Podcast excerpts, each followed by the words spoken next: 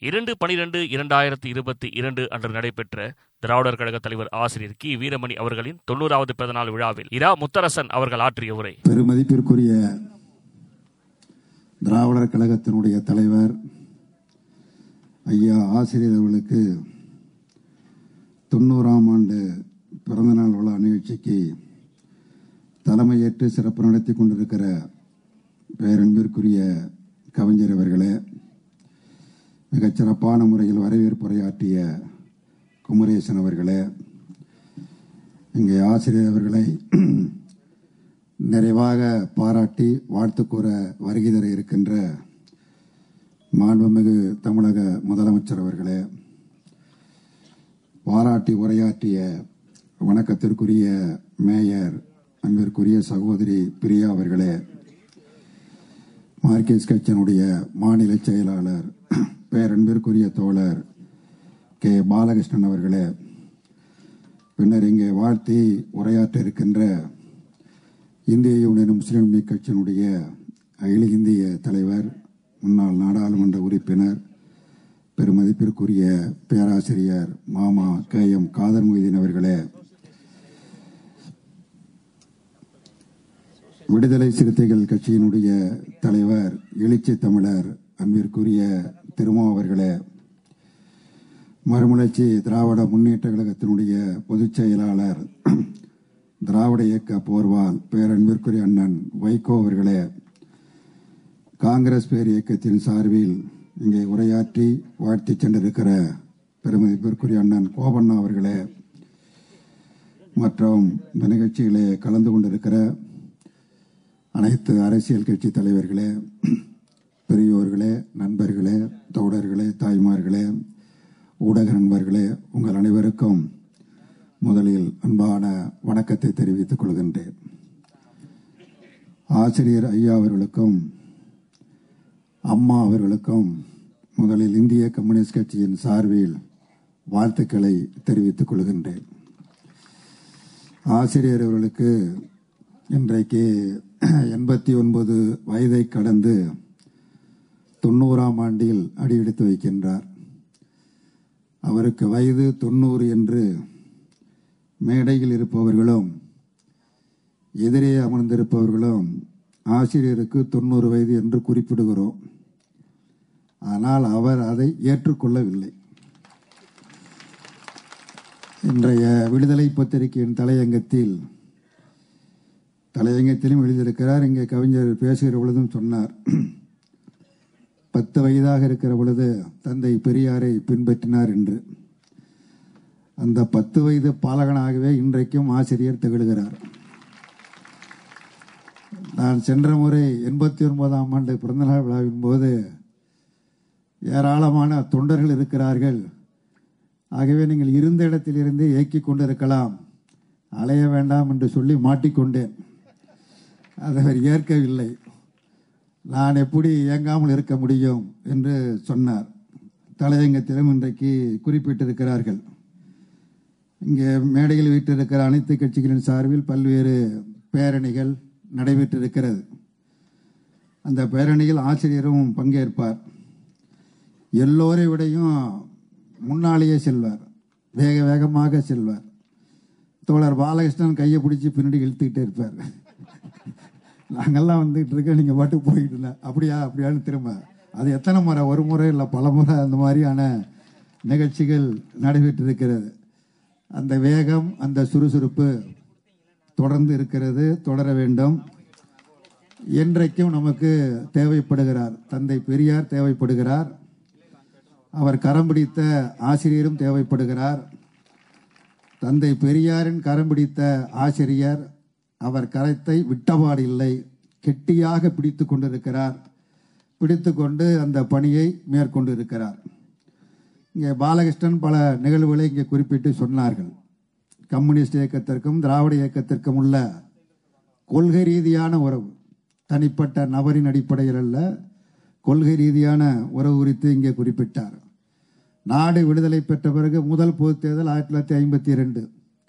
சென்னை மாகாணம் என்று இருந்த பொழுது நடைபெற்ற அந்த பொதுத் தேர்தலில் ஒன்றுபட்ட கம்யூனிஸ்ட் கட்சி பாலகிருஷ்ணன் நானும் தனித்தனியாக இல்லை ஒன்றாக இருந்த கட்சி. அந்த ஒன்றாக இருந்த கட்சி தலைமை தாங்கி ஐக்கிய முன்னணி அமைத்தது. அந்த ஐக்கிய முன்னனுடைய வெற்றிக்கு அரும்பாடுபட்டவர் தந்தை பெரியார். அரும்பாடுபட்டது மட்டுமல்ல ஐக்கிய முன்னணி வெற்றி பெற்றது. தோல்வி அடையல. ஐக்கிய முன்னணி வெற்றி பெற்று ஆட்சி அமைக்கப்பதற்கான வாய்ப்புகளும் கிட்டியது கிட்டியது. துக்ளக் பத்திரிகையில் இன்றைக்கு இருக்கிற ஆசிரியர் அவரே எழுதியிருக்கிறார். தினமணி பத்திரிகையினுடைய முதலாளி கோயங்காவும் அதன் பத்திரிகை ஆசிரியராக இருந்த சிவராமனும் ராஜாஜி வீட்டிற்கு சென்று ராஜாஜி காலில் ரெண்டு பேரும் காலில் விழுந்தார்கள். ஏப்பான்னு கேட்ட பொழுது உங்களை நேர் அனுப்பிச்சிருக்காருன்னா நேர் அனுப்பல நாங்கள் தான் வந்திருக்கிறோம். உங்களை பார்த்து தான் நேராக பார்க்க போனோம் என்ன விஷயம்னா சென்னை மாகாணத்திற்கு ஆபத்து. கம்யூனிஸ்டுகளால் ஆபத்து. பெரியார் ஆதரித்த கட்சி வெற்றி பெற்று விட்டது. ஆகவே அதை தடுத்து நிறுத்த வேண்டும். அதை நிறுத்த வேண்டும் என்று சொன்னால் அவர் காங்கிரஸ் கட்சியிலேருந்து கோச்சிட்டு ஓரஞ்சனமாய் ஒதுங்கியிருந்த நேரம் ராஜாஜி. நீங்கள் முதலமைச்சராக பொறுப்பேற்க வேண்டும் என்று அவரிடத்திலே பேசி அவர் கொல்லப்புற வழியாக முதலமைச்சராக பொறுப்பேற்றார். ஆக கம்யூனிஸ்ட் இயக்கம் வெற்றி பெற வேண்டும். பொது உடைமை சமுதாயம் மலர வேண்டும் என்கிற தந்தை பெரியார் அரும்பாடுபட்டார். அதன் வழியில் இன்றைக்கு ஆசிரியர் அந்த பணியை மிகச் சிறப்பான முறையில் எல்லோருக்கும் முன்மாதிரியாக மேற்கொண்டிருக்கிறார்கள். கவிஞர் குறிப்பிடுகிற பொழுது பல சம்பவங்களை குறிப்பிட்டார். எம்ஜிஆர் அவர்கள் முதலமைச்சராக இருந்த பொழுது இடஒதுக்கீடு கொள்கை வருமான அடிப்படையில் என்று தீர்மானித்த பொழுது அதை எதிர்த்து மிகப்பெரிய கிளர்ச்சி நடைபெற்றது என்று சொன்னால் அதற்கு மிக பெரும் தலைவராக வழிகாட்டியாக விளங்கியவர் நமது மரியாதைக்குரிய ஆசிரியர் என்பதை நான் பெருமிதத்தோடு குறிப்பிட விரும்புகிறேன். இணைந்து பணியாற்றினோம். இணைந்து பணியாற்றி பிறகு ஐம்பது சதம் உயர்ந்தது எல்லோருக்கும் தெரியும். இப்படி எந்த நேரத்திலெல்லாம் சமூக நீதிக்கு ஆபத்து வருகிறதோ அந்த நேரங்கள் அனைத்திலும் முதல் குரல் எங்கிருந்து ஒழிக்கிறது என்று சொன்னால் பெரியார் திடலில் இருந்தான் கொண்டு இருக்கிறது என்பது ஒரு மறுக்க முடியாத ஒரு யதார்த்தமான உண்மை. அங்கிருந்து தொடங்குகிற அந்த குரலில் நாங்கள் எல்லோரும் மேடையில் வீற்றிருக்கிற நாங்கள் எல்லோரும் இணைந்து பக்கபலமாக சேர்ந்து கரம் கோர்த்து அந்த சமூக நீதி வெற்றி பெறுவதற்கு உரிய அனைத்து முயற்சிகளையும் மேற்கொண்டு வருகிறோம். இன்றைய சூழலில் இன்றைக்கு நம்முடைய நாட்டினுடைய அரசியல் சூழல் எவ்வளவு மோசமாக அபத்தமாக இருக்கிறது என்பது எல்லோருக்கும் தெரியும். ஒரு வேண்டாத கும்பல் ஏதோ ஒரு வகையில் ஜனநாயகத்தை பயன்படுத்தி ஆட்சி அதிகாரத்திற்கு வந்துவிட்டது. எட்டாண்டு காலம் ஆகிறது இந்த எட்டாண்டு கால ஆட்சியில் ஜனநாயகத்தின் மீது நம்பிக்கையற்ற முறையில் சர்வதிகாரத்தின் மீது நம்பிக்கை வைத்து பாசிச கொள்கையின் மீது நம்பிக்கை வைத்து ஒரு ஆட்சி நடைபெறுகிறது. அந்த ஆட்சி பின்பற்றுகிற கொள்கை என்பது எல்லோருக்கும் தெரியும். ஆசிரியர் அவர்கள் இளமையாகவே இருக்கிறார் என்று நாம் எல்லோரும் குறிப்பிடுகிறோம். இளமையின் ரகசியம் வேறு ஒன்றுமல்ல. அவர் வந்து எந்த லேகியத்தையும் சாப்பிடல. அவர் இளமையாக இருப்பதற்கு காரணம் அவர் மேற்கொண்டிருக்கிற ஏற்றுக்கொண்டிருக்கிற தத்துவம் தான் காரணமே தவிர வேறு எதுவும் கிடையாது. அவர் ஏற்றுக்கொண்டிருக்கிற தத்துவம் விஞ்ஞானம். விஞ்ஞானம் நாளுக்கு நாள் வளர்ந்து கொண்டே இருக்குமே தவிர விஞ்ஞானத்தை எவராலும் தடை செய்ய முடியாது. அஞ்ஞானம் ஒருபோதும் வெற்றி பெறாது. இந்த போராட்டம் தான் நாட்டில் தமிழகத்தில் நடைபெற்று கொண்டு இருக்கிறது விஞ்ஞான கொள்கை வெற்றி பெற வேண்டும் என்கிற காரணத்திற்காக அர்ப்பணித்துக் கொண்டிருக்கிற ஆசிரியர் என்றைக்கும் இளமையாக இருக்கிறார்.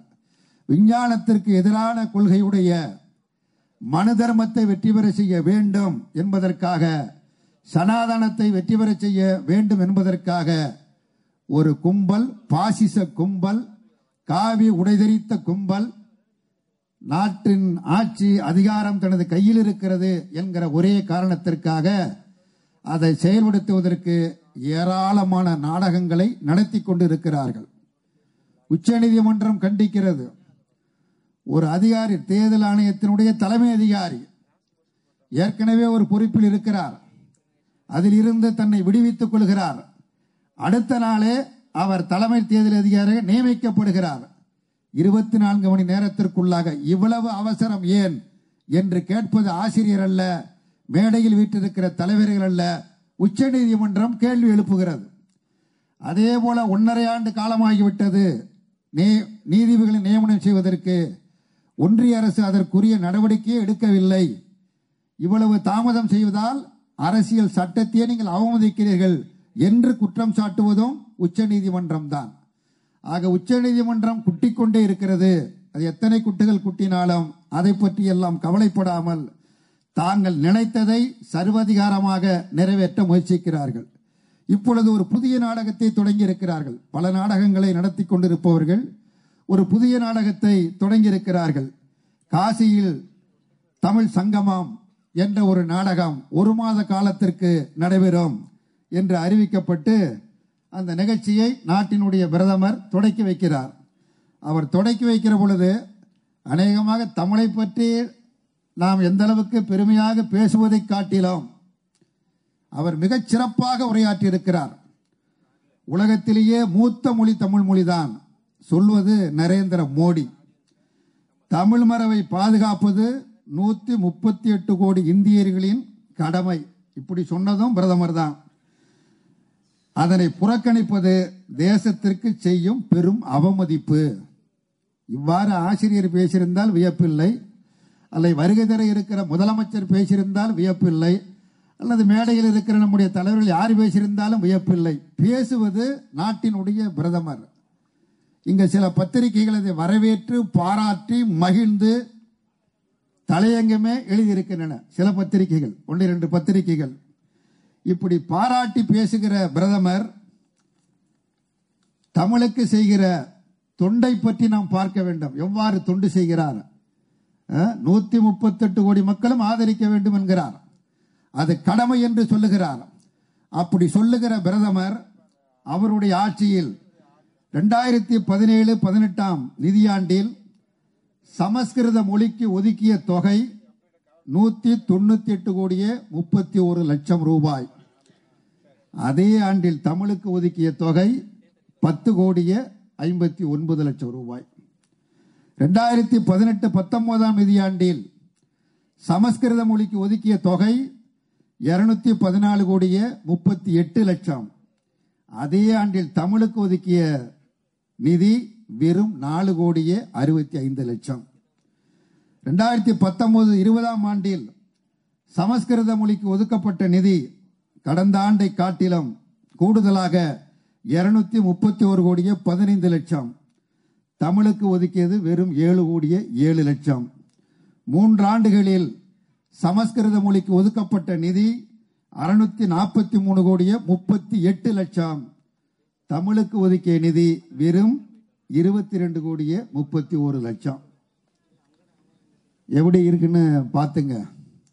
நாடகத்தை எப்படி நடத்துகிறாள் என்று பார்த்துங்க. இங்க பாராட்டி பாராட்டி எழுதிட்டு இருக்காங்க பல பேர். பாராட்டி எழுதிட்டான். ஆனா இந்த உண்மையை சேர்த்து சொல்லணும்ல. தமிழ்நாட்டில் வாழ்வது மட்டுமல்ல உலகம் முழுவதும் வாழுகிற பத்து கோடி மக்கள் தங்களின் தாய்மொழியாக ஏற்றுக்கொண்டிருக்கிற தமிழுக்கு ஒதுக்கப்படுகிற நிதி குறைவான நிதி. கல்லோடு பேசிக் கொண்டிருக்கிற மொழி. எத்தனை கோடி மக்கள் சமஸ்கிருதம் பேசுறாங்க? சமஸ்கிருதம் எங்கே பேசப்படுகிறது? கல்லோடு பேசப்படுகிறது. கல்லோடு பேசப்படுகிற மொழிக்கு அறுநூத்தி நாற்பத்தி மூணு கோடி. திமுக இருந்து ஒருத்தர் வெளியேறி பிஜேபியில் சேர்ந்திருக்கிறாரு. அவர் இதை ஆதரித்து பேசுகிறார். சமஸ்கிருத வளர்ச்சிக்காக அது ரொம்ப பின்தங்கி இருக்கு அதனுடைய வளர்ச்சிக்காக அந்த நிதி ஒதுக்கப்பட்டிருக்கிறது என்று நியாயப்படுத்தி பேசுகிறார். இங்கே போகணுமா அங்க இருக்கிற இடத்துக்கு தகுந்த மாதிரி பேசணும்ல? அந்த மாதிரி பேசிக்கொண்டிருக்கிறார். இங்க நாடாளுமன்ற உறுப்பினராக இருந்து பணியாற்றிய ஒருவர் நாடாளுமன்ற ராஜ்யசபாவில் இருந்தவர். கல்லோடு பேசுகிற மொழிக்கு இவ்வளவு அதிக நிதி. பத்து கோடி தமிழ் மக்கள் தங்களின் தாய்மொழியாக ஏற்றுக்கொண்டிருக்கிற மக்கள் பேசுகிற மக்கள் மொழிக்கு மிக குறைவான நிதி. இப்படி நாடகங்களை நடத்தி தமிழை சொன்னால்தான் தமிழை உயர்த்தி பேசினால்தான் தமிழ்நாட்டில் காலடி எடுத்து வைக்க முடியும் என்கிற நாடகத்தை நரேந்திர மோடி மேற்கொள்ளுகிறார். இந்த நாடகத்தை எல்லாம் தோலுறுத்தி காட்ட ஒரு தலைவர் தேவை. அதற்குரிய தலைவர் தான் ஆசிரியர். ஏன்னா எல்லாம் நாங்கள் பல வேலை உள்ள நாங்கள் திருமா பாலகிருஷ்ணன் கோபண்ண எல்லாரும் வைகோ அண்ணன் எல்லாருக்கும் எங்களுக்கெல்லாம் பல வேலைகள் இருக்கு. இந்த பல வேலைகளில் சில நேரங்களில் இதெல்லாம் விட்டு கடந்து வேற எங்கேயாச்சும் போயிட்டு வரணும் பயனுள்ள வேலை தான். அதனால வெவ்வேறு இடத்துல போயிட்டு இருப்பான் இதில் அப்படியே நுட்பமா காத்திருக்கும் கொக்கு போல் காத்திருந்து எப்போ இந்த சனாதான என்னென்ன தில்லுமுள்ளு பண்ணுதுங்கிறத அப்பப்போ கண்டுபிடிச்சு கண்டுபிடிச்சு உடனே அறிக்கை விடுவது போராட்டங்கள் அறிவிப்பது எல்லா பணிகளையும் செய்து நீங்களும் வாங்கன்னு சேர்த்து இந்தி மொழி திணிப்பா நான் தார் சட்டியை தூக்குவேன். தார் சட்டியை தூக்கி போய் அழிப்பேன். சார் சட்டியை தூக்கி கொடுக்கறது நீ வா. அதாவது அப்பா போராட்டத்துக்கு போறாரு மகன் வழி அனுப்ப போறாரு. இது என்ன பாருங்க அவர் போய் தார் இது தார் சட்டியை தூக்கிக்கிட்டு பிரஷ் எடுத்துட்டு போய் இந்தி எழுத்தை அழிக்கிறதுக்கு ஆசிரியர் போவாராம். அதை தொடக்கி வைக்க மகன் மாதிரி இருக்கிற நான் போய் அதை தொடக்கி வைக்கணுமா? நான் சொன்னேன் இது நியாயம் இல்லை. மகன் போருக்கு போகணும் தந்தை தான் வழி அனுப்பி வைக்கணும். இப்போ தந்தை போருக்கு போறீங்க மகன் வழி அனுப்பி வைக்கிறோம் இப்படியான நிலைமைகள் இருக்கு. அடுத்த முறையாவது எனக்கு அந்த வாய்ப்பு கொடுங்க. என்று ஆசிரியர் இடத்துல கேட்டேன். எல்லோரையும் இணைக்க இணைப்பதற்குள்ள அது பல நேரங்களில் பல நேரங்களில் வகுப்புவாதத்தை எதிர்ப்பதில் எந்த நேரத்திலும் ஆசிரியர் சமரசம் செய்து கொண்டு இல்லை இது சத்தியம். எந்த நேரத்திலும் எந்த சூழ்நிலையிலையும் இன்றைக்கு தமிழ் கிண்டு பத்திரிகையில் ஒரு கட்டுரை வந்திருக்கிறது. விடுதலை பத்திரிகைகளில் ஏராளமான செய்திகள் வந்திருக்கிறது. இவையெல்லாம் பார்த்தால் நமக்கு தெரியும். இப்படி தொடர்ச்சியாக மிகுந்த ஒரு விழிப்புணர்வோடு இருந்து செயல்பட்டு கொண்டிருக்கிற நமது ஆசிரியர். அதே மாதிரி இங்கே ஒரு ஆளுநர் ஒருத்தர் இருக்கார். திருவாளர் ரவி. அவர் தமிழை வந்து வழக்க கொண்டுட்டு போக அவர் சொல்லியிருக்காரு. அதாவது தமிழ்நாட்டில் இருக்கிறவங்கள கேனைன்னு நினைக்கிறவங்கள என்னன்னு எனக்கு தெரியல. அவர் வடநாட்டுக்கு நான் தமிழை பரப்ப போகிறேன்னு சொல்லியிருக்கிறாரு. அவர் தமிழ்நாட்டுக்கு தமிழை பரப்ப போகிறது அப்புறமா இருக்கட்டும். தமிழ்நாட்டில் என்ன சூதாட்டம்? ஆன்லைன் சூதாட்டம் நமக்கு அதில் பழக்கம் இல்லை அதனால தெரியல. ஆன்லைன் சூதாட்டம்.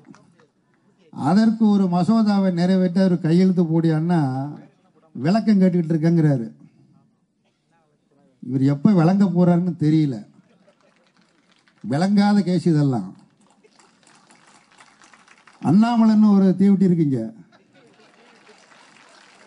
அந்த அண்ணாமலை போய் ரெண்டு நாளைக்கு முன்னால பிரதமர் தமிழ்நாட்டிற்கு வர பொழுது பாதுகாப்பு பணிகள் சரிவரை மேற்கொள்ளப்படவில்லை.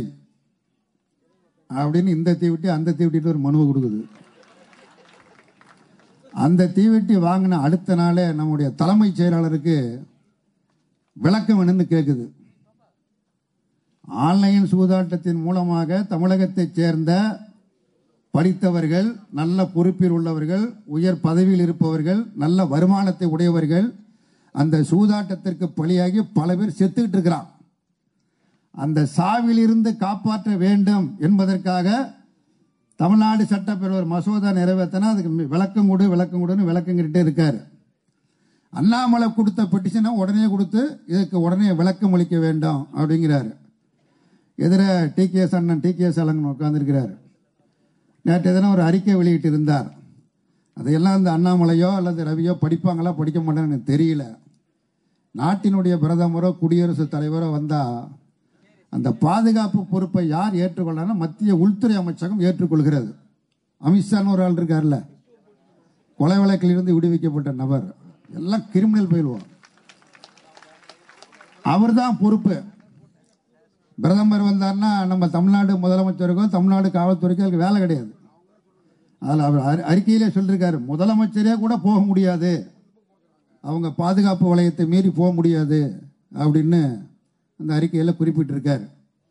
ஆக பொறுப்பு பாதுகாப்பு கொடுக்க வேண்டிய அனைத்து பொறுப்புகளையும் ஒன்றிய உள்துறை அமைச்சகம் ஏற்றுக்கொள்கிறது. அதில் ஏதாவது தவறு ஏற்பட்டிருந்தா அதுக்கு யார் பொறுப்பு? அமித்ஷா தானே பொறுப்பு? விளக்கம் அவனை கேளு. விளக்கத்தை அங்க கேட்காம இங்க ஏன் தலைமைச் செயலருக்கு அனுப்பி விடுற அண்ணாமலை யார் மேல புகார் எடுக்கணும்? அமித்ஷா மேல புகார் எடுக்கணும். நம்முடைய தானை தலைவர் தன்னிகரல்லா தலைவர் நம்முடைய பிரதமர் தமிழ்நாட்டிற்கு வந்த பொழுது உங்க பக்கத்திலேயே நாற்காலியில் உட்கார்ந்திருக்க அமித்ஷா பாதுகாப்பு ஏற்பாடு செய்வது தவறிவிட்டார். ஆகவே இது குறித்து விசாரித்து நடவடிக்கை எடு. அப்படின்னு அண்ணாமலை ஒரு புகார் கொடுத்திருந்தா அது கரெக்டு ஆயிரக்கணக்கான விவசாயிகள் இருபத்தி ஆறாம் தேதி திரண்டு ஒன்றிய அரசாங்கத்துக்கு ஆளுநர் மூலியமா மனு கொடுக்க போறாங்க. ஒன்றிய அரசாங்கம் விவசாயிகளுடைய போராட்டத்தில் ஏறத்தாழ ஒரு ஒன்னே கால் ஆண்டுக்கு பிறகு எழுநூறு பேரை சாகடித்த பிறகு அவர்கள் கொண்டு வந்த சட்டத்தை திரும்ப பெற்றுக்கொண்டு வாக்குறுதிகளை எழுத்துப்பூர்வமாக கொடுத்தார்கள். அந்த வாக்குறுதி நிறைவேற்றப்படவில்லை. அது நிறைவேற்றப்பட வேண்டும் என்கிற கோரிக்கையை முன்வைத்து அனைத்து சங்கங்களைச் சேர்ந்த ஆயிரக்கணக்கான விவசாயிகள் ஆளுநர் மாளிகை நோக்கி ஊர்வலமாக போகிறாங்க தமிழக காவல்துறை ஒரு குறிப்பிட்ட தூரம் ஊர்வலத்தை அனுமதித்து சங்கங்களைச் சேர்ந்த தலைவர்களை ஆளுநரை சந்திப்பதற்கு நாங்கள் ஏற்பாடு செய்கிறோம் என்ற உறுதிமொழியை அளித்து ஒரு குறிப்பிட்ட இடத்தோட பேரணி நிறுத்திவிட்டு சங்கங்களைச் சேர்ந்த பத்து தலைவர்களை காவல்துறையினுடைய வாகனத்தில் ஏற்றிச் சென்று ஆளுநரை சந்திக்க போனால் ஆளுநர் சந்திக்க மறுக்கிறார். மறுப்பது மட்டுமல்ல எனது அலுவலகத்தில் உள்ள யாரும் இந்த கோரிக்கை முனைவை வாங்கக்கூடாது. நீ போ தமிழ்நாடு சர்க்கார்ட்ட கொண்டு போய் கொடு. அப்படின்னு ஒரு திருப்பி அனுப்புகிற ஒரு தரங்கட்ட ஆளுநர் தமிழ்நாட்டில் இருக்கார். ஆயிரக்கணக்கான விவசாயிகள் கோரிக்கை மனு கொடுக்குறாங்க. வேற ஒன்றும் சொல்லலை. நீ மனுவை பிரதமருக்கு அனுப்புவியான்னு சொல்கிறாங்க அதை அவர் பெற்றுக்கொள்ளலாம். அல்லது அவர் பெற்றுக்கொள்வதற்கு நேரம் இல்லை வாய்ப்பு இல்லை என்று சொன்னால் மற்ற அவருக்கு கீழே இருக்கிற அதிகாரிகளை அனுப்பி அதை பெற்றுக்கொள்ள சொல்லலாம். தவறல்ல. இங்கே யாருமே இது வாங்கக்கூடாது. என்று சொல்லுகிற ஆளுநர் அண்ணாமலையை வா வான்னு அழைச்சு கொண்டா மனுவன் வாங்கி உடனே தலைமைச் செயலாளருக்கு அனுப்பி வச்சு விளக்கம் கேட்கிறார் என்றால் என்ன பொருள்? பாலகிருஷ்ணன் சொல்லியிருக்கிறாரு. நீ ராஜினாமா பண்ணணும்னு சொல்லியிருக்கிறாரு. ஆசிரியர் அவர்கள் அறிக்கை வெளியிட்டிருக்கார். இந்த ஆன்லைன் சூதாட்ட தடை மசோதாவுக்கு நீ உடனே ஒப்புதல் வழங்கலைன்னா நீ போராட்டம் போல நான் கருப்பு கொடி பிடிச்சிட்டு வருவேன் இருக்கார். ஆசிரியர் கருப்பு கொடின்னா கருப்புன்னா அவருக்கு ஒரே சந்தோஷம். சட்டமன்றம் இல்ல கொடி கருப்பு கொடி உடன் காப்ப நீ தமிழ்நாட்டில் நடமாட முடியாது என்று ஆசிரியர் அறிக்கை வெளியிட்டிருக்கிறார். வர்ற டிசம்பர் இருபத்தி ஒன்பதாம் தேதி மோடி அரசாங்கமே ஆளுநரை திரும்ப பெறு என்று பல்லாயிரக்கணக்கான மக்கள் ஆளுநர் மாளிகையை முற்றுகையிடுவது என்று இந்திய கம்யூனிஸ்ட் கட்சி முடிவு செய்திருக்கிறது. கருப்பு கொடி காண்பிப்பதற்கு முன்னால் ஆளுநர் மாளிகையை முற்றிடுவதற்கு முன்னால் ஆளுநர் அவராக திரும்பிச் செல்ல வேண்டும் அல்ல நியமித்த மோடி திரும்பி பெற்றுக் கொள்ள வேண்டும். அதுதான் தமிழ்நாட்டிற்கு நல்லது. ஆசிரியர்கள் இந்த போராட்டத்தை தீவிரப்படுத்த வேண்டும். நாங்களும் உங்களோடு வருகிறோம் என்பதை தெரிவித்து நம்முடைய ஆசிரியர் பல்லாண்டு பல்லாண்டு பல்லாண்டு நலமுடன் வாழ்ந்து தமிழ்நாட்டிற்கும் நாட்டிற்கும் சனாதானத்திற்கு எதிரான அந்த போர்க்குரலை ஓங்கி ஒழிப்பதற்கு பல்லாண்டு காலம் வாழ்க வாழ்க என வாழ்த்தி உங்களோடு சேர்ந்து துணையாக இருப்போம். உங்களை விடமாட்டோம். கரங்கோர்த்து வருவோம் என்பதையும் தெரிவித்து வாய்ப்புக்கு நன்றி கூறி நிறைவு செய்கிறேன். நன்றி. வணக்கம்.